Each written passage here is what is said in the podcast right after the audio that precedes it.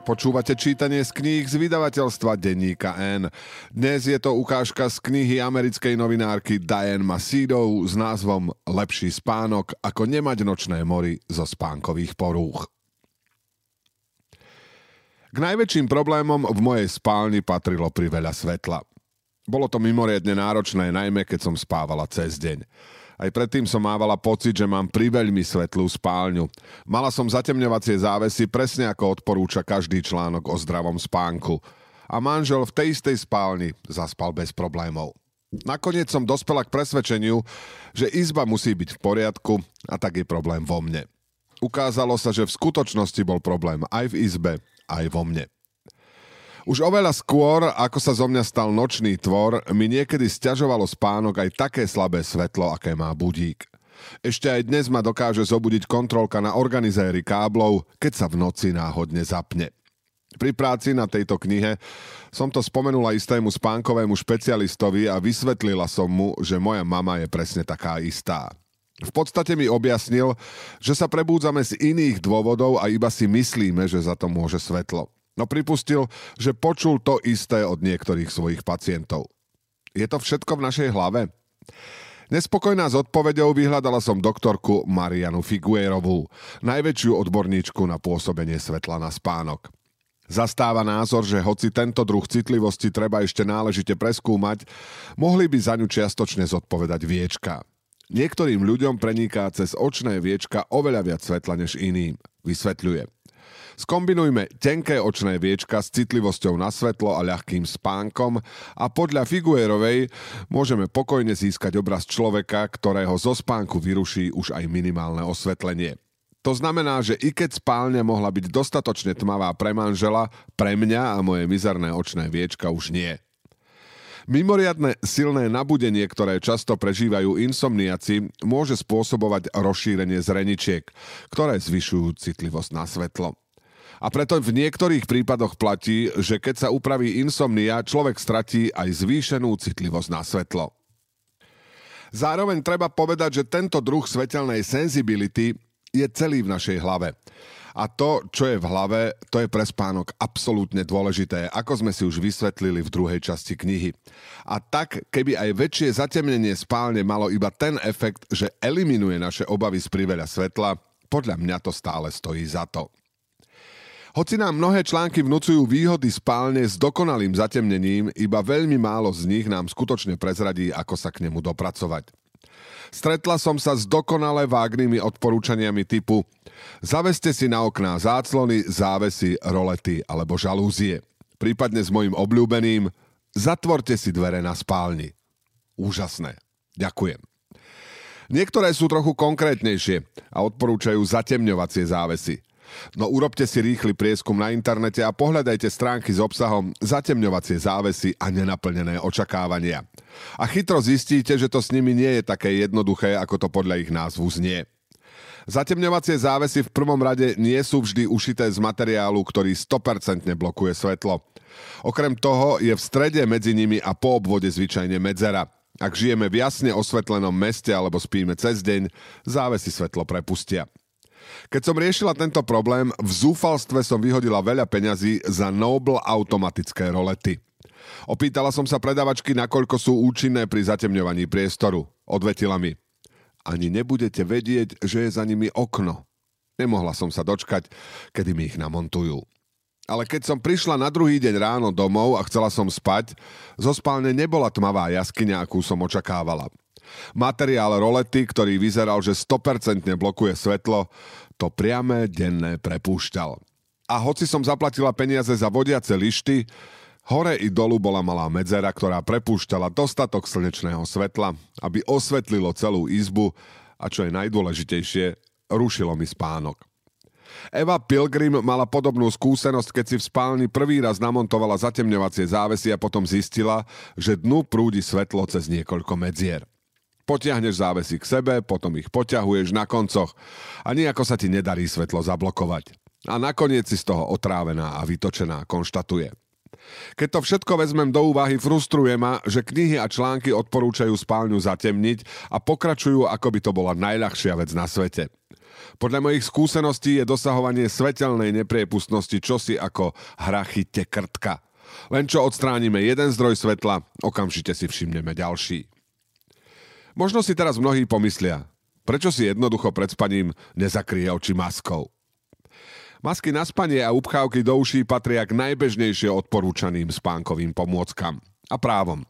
Sú lacné, prenosné, dajú sa ľahko zohnať a môžu veci zásadne zmeniť. No ľuďom s ľahkým spánkom a mnohí insomniaci nimi sú, môže pocit, že majú na očiach masku, rušiť spánok. Zrejme to aspoň z časti vyplýva zo skutočnosti, že nabudenie, ktoré nám sťažuje spánok, vyostruje naše zmysly vrátane hmatu. Vyskúšala som každý typ masky, ktorý sa mi podarilo nájsť, ale cítila som sa ako princezná na hrášku. Jedna mi tlačila očné viečka, druhá mi škrtila nos, z ďalšej ma bolela hlava a iná prepúšťala priveľa svetla.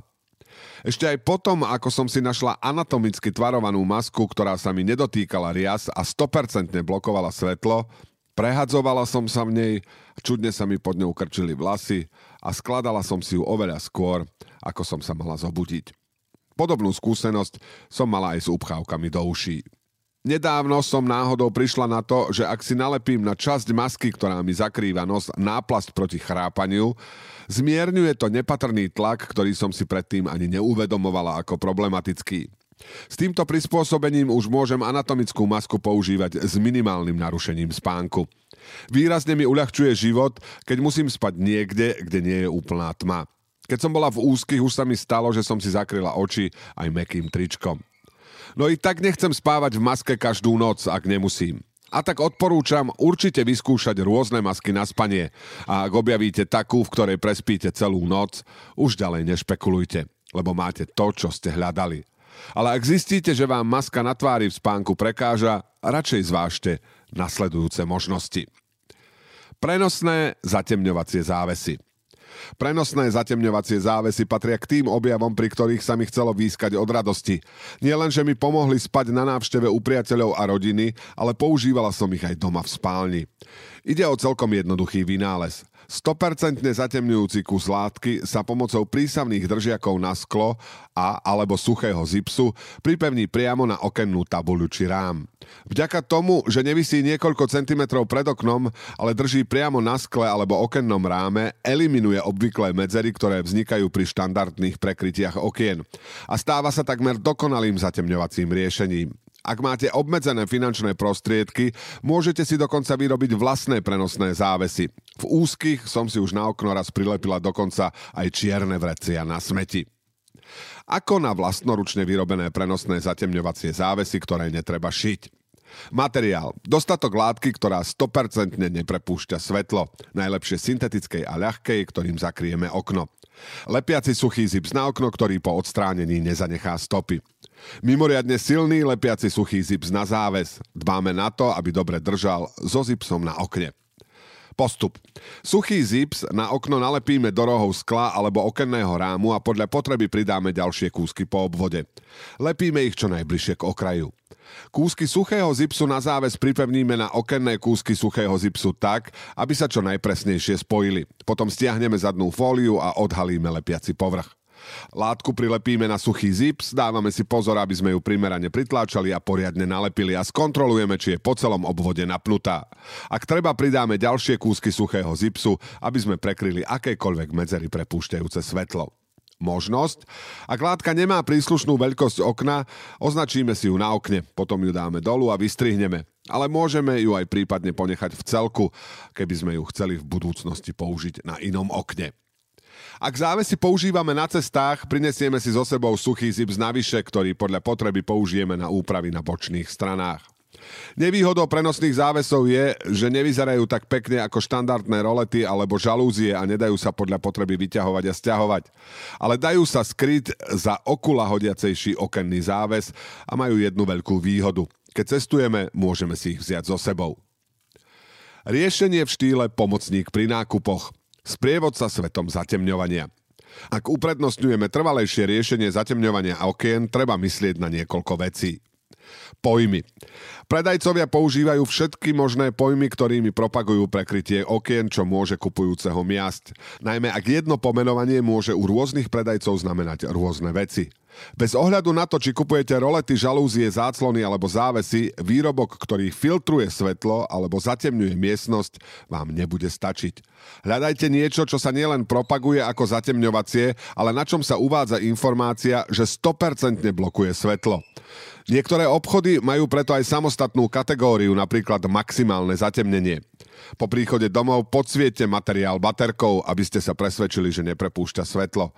Môžete si kúpiť aj samostatný 100% zatemňujúci záves vyrobený zo špeciálnej látky a zavesiť ho za záclonu či ľahčí záves, ktorý nemá tieto vlastnosti. Len sa presvedčte, že záves naozaj 100% blokuje svetlo. Panoramatická garniša. Ak používate záclony alebo závesy, určite siahnite po panoramatickej garniži, ktoré už sú dnes dostupné vo vyhotoveniach pôsobiacich ako bežné varianty. Umožní vám to minimalizovať otravné medzery medzi záclonou a stenou. Na doplnkové prekrytie sa dá použiť aj suchý zip, s pomocou ktorého zakriete akékoľvek medzery. Pre alternatívu bez šitia použite suchý zip s lepiacou vrstvou, ktorá nezanecháva stopy po aplikácii na stenu a suchý zip so silnejším lepidlom, ktorý aplikujte na samotnú záclonu. Eva Pilgrim uvádza, že teraz používa kombinovaný prístup so suchým zipsom, ktorý umožňuje, aby záclony prilnuli k stene, pásku, ktorou predíde medzerám medzi záclonami a druhú záclonu za prvou vrstvou, aby mala vrstvu navyše, ktorá blokuje svetlo bočné vodiace lišty. Ak využívate rolety alebo žalúzie, na bočných okrajoch sa nevyhnutne vytvoria malé medzery, ktoré budú prepúšťať svetlo.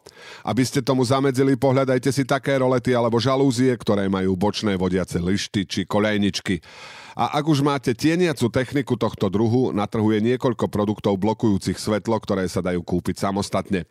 Prípadne si môžete na okno zavesiť aj záclony či závesy, aby bolo viac prekryté. Niektoré sa vyrábajú mimoriadne úzke a využívajú sa len na zatemnenie na okrajoch. Meranie. Pri výbere veľkosti zatemňovacích záclon či závesov a pri ich inštalovaní dbajte na to, aby ste ich zavesili aspoň 8 cm nad horný, ako aj bočné okraje okna a v ideálnom prípade by mali siahať až po zem.